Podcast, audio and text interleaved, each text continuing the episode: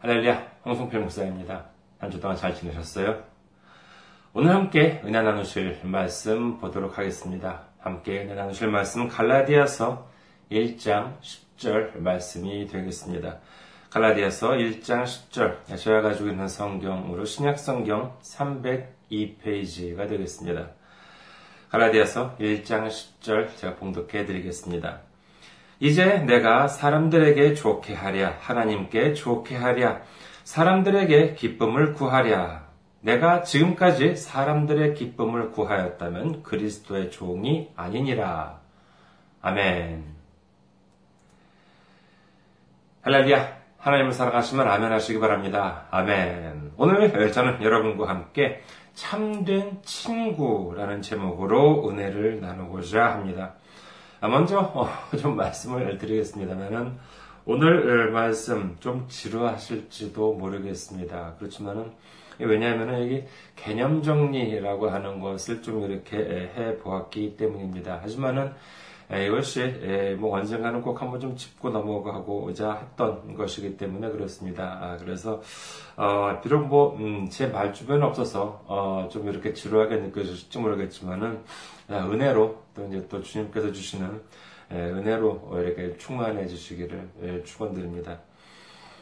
아, 예전에 하바드대의 교수인 마이클 샌델이라고 하는 분이 정의란 무엇인가라고 하는 책을 쓰고 이에 대한 강의를 통해서 세계적인 주목을 받은 적이 있었습니다. 저는 뭐 책을 구입하지도 않았고 그저 텔레비전에서 해주는 강연 모습을 몇 번 보았을 뿐이었습니다만 솔직히 글쎄요 저는 뭐 그다지 감명을 받지는 못했습니다. 정의란 무엇인가? 저스티스라고 하는 것이죠. 좀 헷갈릴지는 모르지만은요, 정의라고 하는 말의 정의, 그러니까는 이 정의, 이 justice라고 하는 말, 정의라고 하는 말에 대한 참 뜻이 무엇인지를 잠시 생각해 보았습니다. 인터넷에서 정의라고 하는 말의 뜻을 찾아보니까는요, 진리에 맞는 올바른 도리라고 나와 있습니다. 그렇다면 또 여기에 진리는 또 뭐고, 도리는 또 이제 무슨 뜻일까라고 하는 문제가 생기죠. 그래서 찾아보니까는요, 진리라고 하는 것은 참된 이치, 참된 도리라고 나오고요. 도리를 찾아보면은요, 사람이 어떤 입장에서 마땅히 행하여야 할 바른 길이라고 되어 있습니다. 글쎄요, 머리가 좋고 공부를 많이 하신 분들은 이해가 되실지는 모르겠습니다만은, 제게는 무슨 제자리를 뱅글뱅글 돌고 있는 듯한 그와 같은 느낌이 들었습니다. 정의라고 하는 너무나도 이렇게 좀 막연한, 너무나도 좀 추상적인 의미를 찾아보니까는 그 뜻에 대한 설명도 역시 막연하고 추상적인 단어로 되어 있는 그런 느낌이라고나 할까요? 예전에 제가 아, 한국에서 아이들을 가르치고 있을 때 어떤 사회 선생님께서 이런 말씀을 하셨습니다. 세 개의 국가의 분포를 분석하는 데 있어 가지고 어, 기준으로 삼기에 참 좋은 것이 그 나라의 인구라고 이제 이렇게 이야기를 했습니다. 그러면은 그, 이, 그, 여러 가지 그 현상을 분석을 하기에도 쉽고요. 또 예측을 하기에도 어, 되게 편리하다, 아, 되게 편리하다라고 하는 그런 말씀을 들은 적이 있습니다.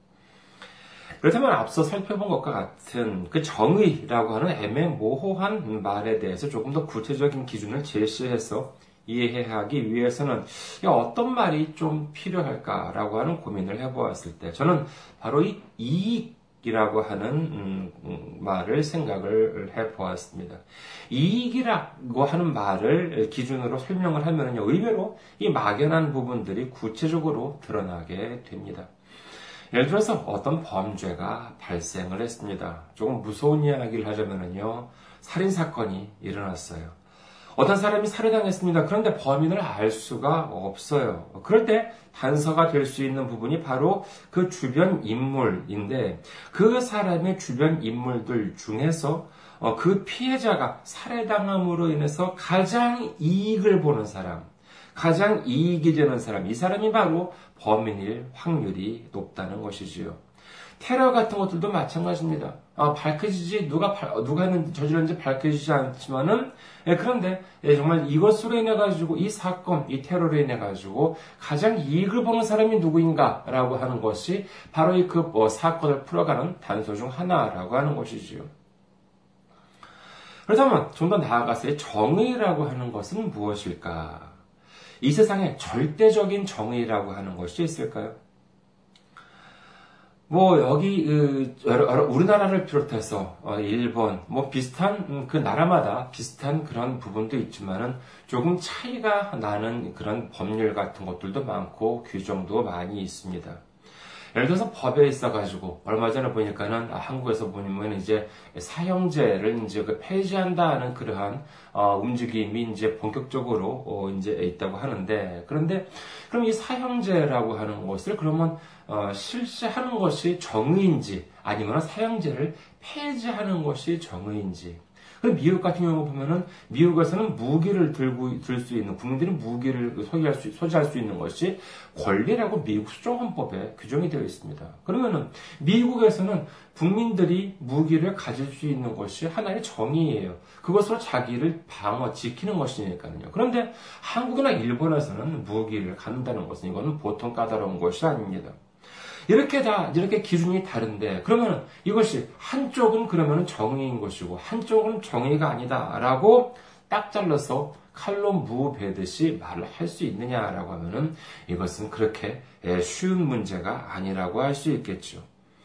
예, 그렇기 때문에 예, 여기에다가 그냥 무조건적으로 절대적인 정의라고 하는 척도를 이렇게 갖다 대는 것은 오히려 이 올바른 정의가 무엇인가 하는 내용에 초점을 흐리게 만들어 버리고 마는 것입니다.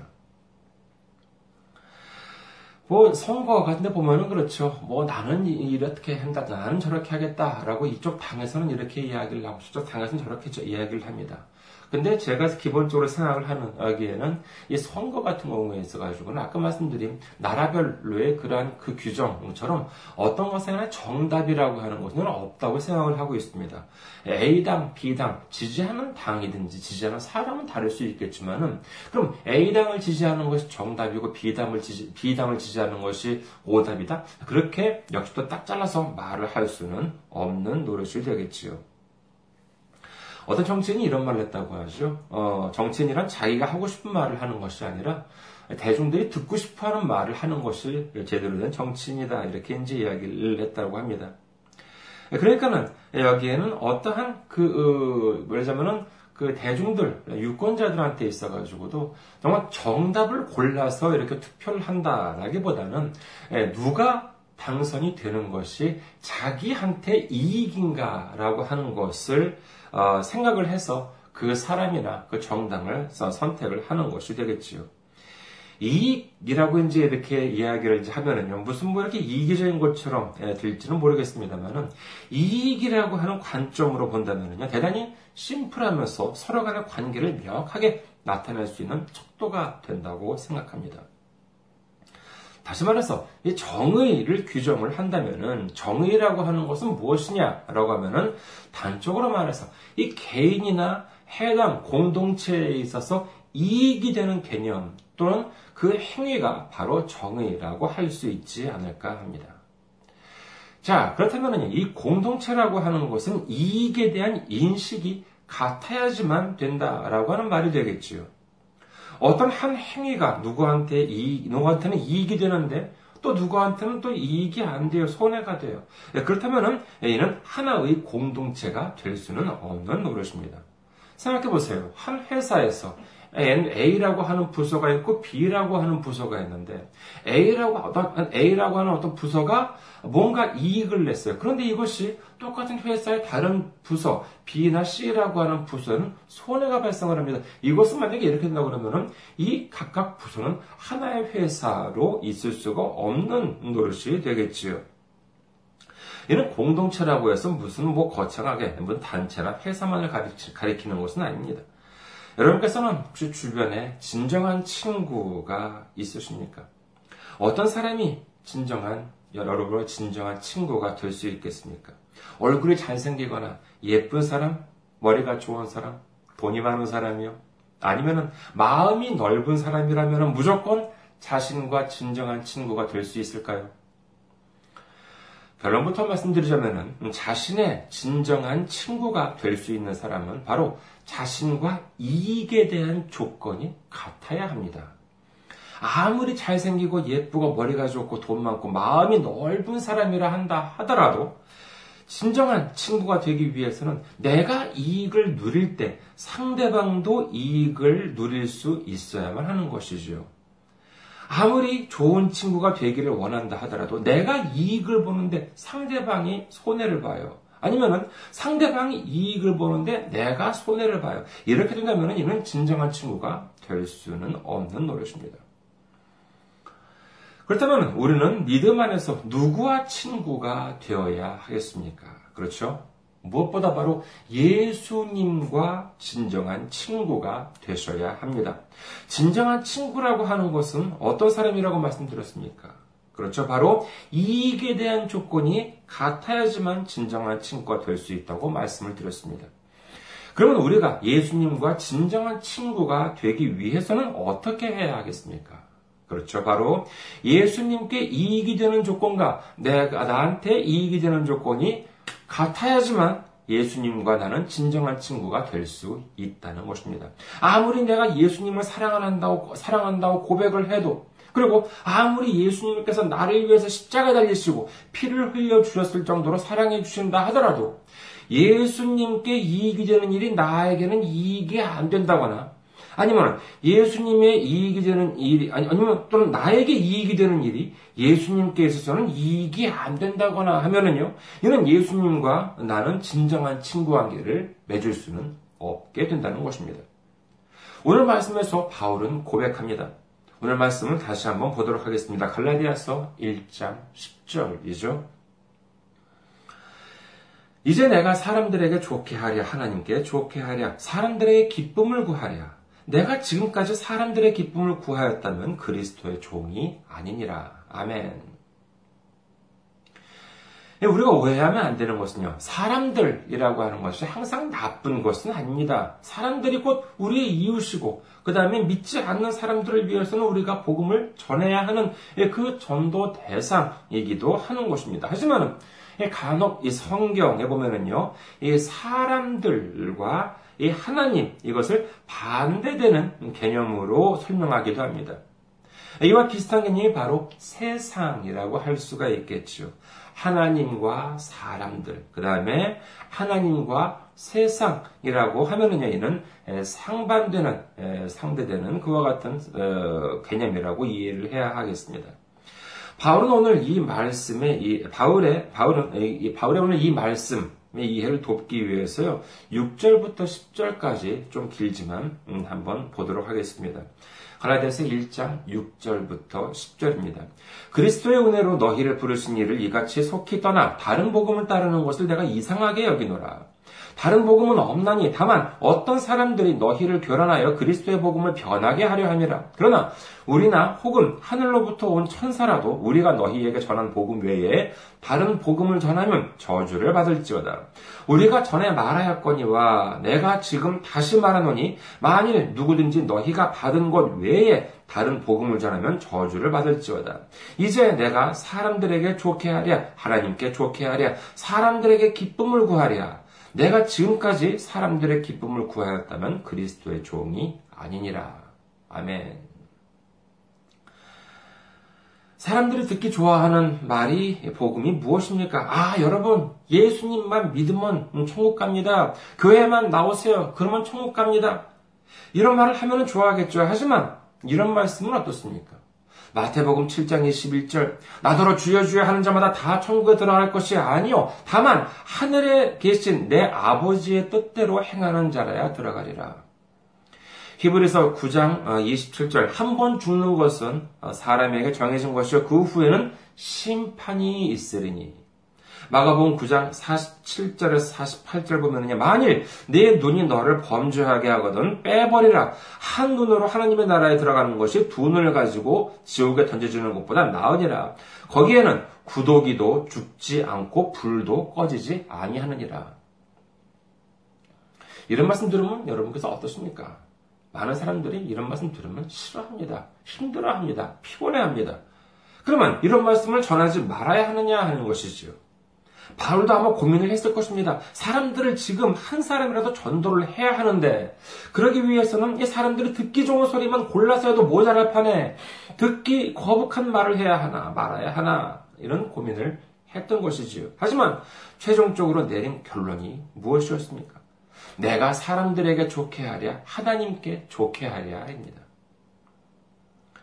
이 부분을 세번역 성경은 이렇게 적고 있어요. 내가 지금 사람들의 마음을 기쁘게 하려고 하고 있습니까? 아니면 하나님의 마음을 기쁘게 해드리려 하고 있습니까? 그리고 현대인의 성경에는 다음과 같이 적고 있습니다. 내가 지금 사람에게 잘 보이려고 하는 줄 아십니까? 아닙니다. 내가 원하는 것은 하나님의 인정을 받는 일입니다. 참 자세하게 알기 쉽게 적혀져 있죠. 그러니까 쉽게 말씀드린다면 이것입니다. 내가 지금 하나님 마음에 들게 해야겠습니까? 아니면 사람들 마음, 세상 사람들 마음에 들게 해야겠습니까? 하는 것이지요. 내가 하나님 눈치를 보는 게 아니라 세상 사람들 눈치를 보게 된다면 나는 이미 그리스도의 종이 아닙니다. 그리스도와는 아무런 상관이 없는 사람이 되고 맙니다. 이렇게 바울은 고백하고 있는 것입니다. 요한복음 15장 15절 한번 볼까요? 요한복음 15장 15절. 이제부터는 너희를 종이라 하지 아니하리니 종은 주인이 하는 것을 알지 못함이라. 너희를 친구라 하였노니 내가 내 아버지께 들은 것을 다 너희에게 알게 하였습니다. 예수님께서는 우리를 이제 종이 아니라 친구라고 말씀해 주십니다. 친구가 무엇입니까? 그렇죠? 이익에 대한 조건이 같아야 합니다. 예수님께 이익이 되는 일이 곧 우리에게 이익이 되고 우리에게 이익이 되는 일이 곧 예수님께 이익이 될 때 예수님과 우리는 진정한 친구가 될 수 있는 것입니다. 그렇다면 예수님과 우리는 영원한 영원의 그냥 친구 관계로만 있게 됩니까? 요한계시록 19장 7절에서 아, 8절을 보도록 할까요? 요한계시록 19장 7절에서 8절입니다. 우리가 즐거워하고 크게 기뻐하며 그에게 영광을 돌리세. 어린 양의 혼인 기약이 이르렀고 그의 아내가 자신을 준비하였으므로 그에게 빛나고 깨끗한 세마포 옷을 입도록 허락하셨으니 이 세마포 옷은 성도들의 옳은 행실이로다 하더라. 이제 마지막 날에 우리는 예수님의 친구가 아니라 신부로서 어린 양의 혼인잔치에 참여하게 되는 것입니다. 혼인이라고 하는 것이 무엇입니까? 창세기 2장 24절 보면은요. 이러므로 남자가 부모를 떠나 그의 아내와 합하여 둘이 한 몸을 이룰지로다. 이 남자와 여자가 그때까지는 부모라고 하는 영향력 밑에 있다가 거기서부터 떠나서 둘이 한 몸을 이루는 것이 바로 혼인입니다. 이 혼인에 이르기까지는요, 그 혼인까지 이르기까지는 그 기간이 바로 친구로 있는 기간이라고 할 수 있겠지요. 친구 관계로 있으면서 과연 서로에게 있어서 이익의 조건이 맞는지 안 맞는지를 살피는 기간입니다. 생각해 보세요. 만약에 결혼을 했는데 알고 보니 남편과 부인이 각각 서로에게 있어서 이익의 조건이 다르다면요. 이 얼마나 큰 문제겠습니까? 그렇게 된다면 이는 한 몸을 이룬다고 할 수는 없게 되겠지요. 그렇기 때문에 결혼까지 서로를 살피고 이익의 조건이 맞는지 안 맞는지를 살펴보는 것입니다. 여기서 또 오해를 하실 수도 있을 것 같아서 어, 말씀드린다면요. 이익이다, 아니다, 라고 해서 무슨 돈이나 재산에 관한 것만이 아닙니다. 예를 들어서요. 내가 어떤 일을 해가지고 기쁨을 느꼈습니다. 그런데 여기에 대해서 상대방은 기쁨이 아닌 슬픔이나 고통을 느껴요. 뭐 좀 유치한 얘기일지 모르겠습니다만 한쪽은 영화를 보는 것을 되게 좋아하는데 다른 한쪽을 있는 영화를 보는 것을 아주 힘들어합니다. 한쪽은 이 유원지에 놀러 가는 것을 좋아하는데 다른 한쪽은 유원지에 놀러 가는 것 너무나 고달퍼하다고 어, 한다고 생각을 해보십시오. 이렇게 되면 서로가 맞기가 힘들겠지요. 아, 이는 뭐, 물론 그렇다고 절대적인 것은 아닙니다. 하나의 예로 이제 이렇게 말씀을 드린 것입니다. 그렇다면 우리는 어떻게 해야 하겠습니까? 지금 우리가 이 세상에서 살아가는 시간, 이는 어쩌면 예수님과 연애하는 시간일지도 모릅니다. 예수님께서 우리를 살피십니다. 우리가 예수님께 이익이 되는 것을 기뻐하는지 아니면은 안 기뻐하는지를 살펴보고 계십니다. 뭐 그래요. 세상 살아가면서 연애를 하다 보면은 잘 될 수도 있지만 때로는 헤어질 수도 있는 것이겠지요. 그러면은 어때요? 뭐 속된 말로 아 뭐 남자나 여자가 뭐 어디 뭐 한둘입니까? 아, 더 좋은 사람을 만나면 되는 것이겠죠. 하지만 우리와 예수님은 어떻습니까? 그렇죠. 이는 절대로 헤어지면 안 되는 것입니다. 무슨 수를 써서라도 우리는 천국에 들어가야 합니다. 바로 예수님의 신부로서 이 어린 양의 혼인잔치에 참여해야 하는 것입니다. 그렇다면 우리는 어떻게 해야 할까요? 그렇죠. 예수님께 대한 이익의 조건과 나에 대한 이익의 조건을 똑같이 만들어야 합니다. 그렇다고 뭐 어려운 일은 아닙니다. 우리가 지금 이렇게 함께 이렇게 주님의 말씀으로 은혜를 나눌 수 있는 이 자리에 모인 것, 이것이야말로 예수님께 이익이 되는 것과 우리에게 이익이 되는 것이겠지요. 어디 그뿐인가요? 우리가 세상을 살아가면서 사람을 의지하지 않고 하나님을 의지하고자 하는 일. 이 사람의 방식, 세상의 방식을 따르는 것이 아닌 하나님의 방식을 따르는 일, 이것이야말로 바로 하나님께서 바라시는 일, 예수님께서 기뻐하시는 일인 것입니다. 로마서 12장 18절, 할 수 있거든 너희로서는 모든 사람과 더불어 화목하라. 그래, 내 성격 같아서는 너 같은 놈, 좀 꼴도 보기 싫지만은 주님께서 말씀하시니 주님께서 이것을 기뻐하시니 내가 너와 화해하고 화목하게 지내겠다.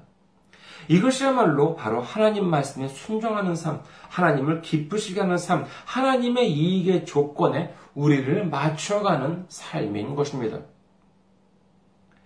우리가 우리 삶을 통해서 하나님께 좋게 하시겠습니까? 사람들에게 좋게 하시겠습니까? 하나님 마음에 드는 삶을 보내시겠습니까? 사람들 마음에 드는 삶을 보내시겠습니까? 하나님 마음에 드는 삶, 하나님께서 기뻐하시는 삶, 이것이야말로 둘도 없는 정의이자 둘도 없는 진리인 줄 믿으시기를 축원합니다. 우리의 남은 삶 동안 우리 주님과 진정한 친구가 되어서 함께 걸으며 함께 살아가면서 이 마지막 날에 마침내 우리 주님과 혼인잔치에 참여하게 되는 우리 모두가 되시기를 주님의 이름으로 축원합니다. 감사합니다. 한 주 동안 승리하시고 건강한 모습으로 다음 주에 뵙겠습니다.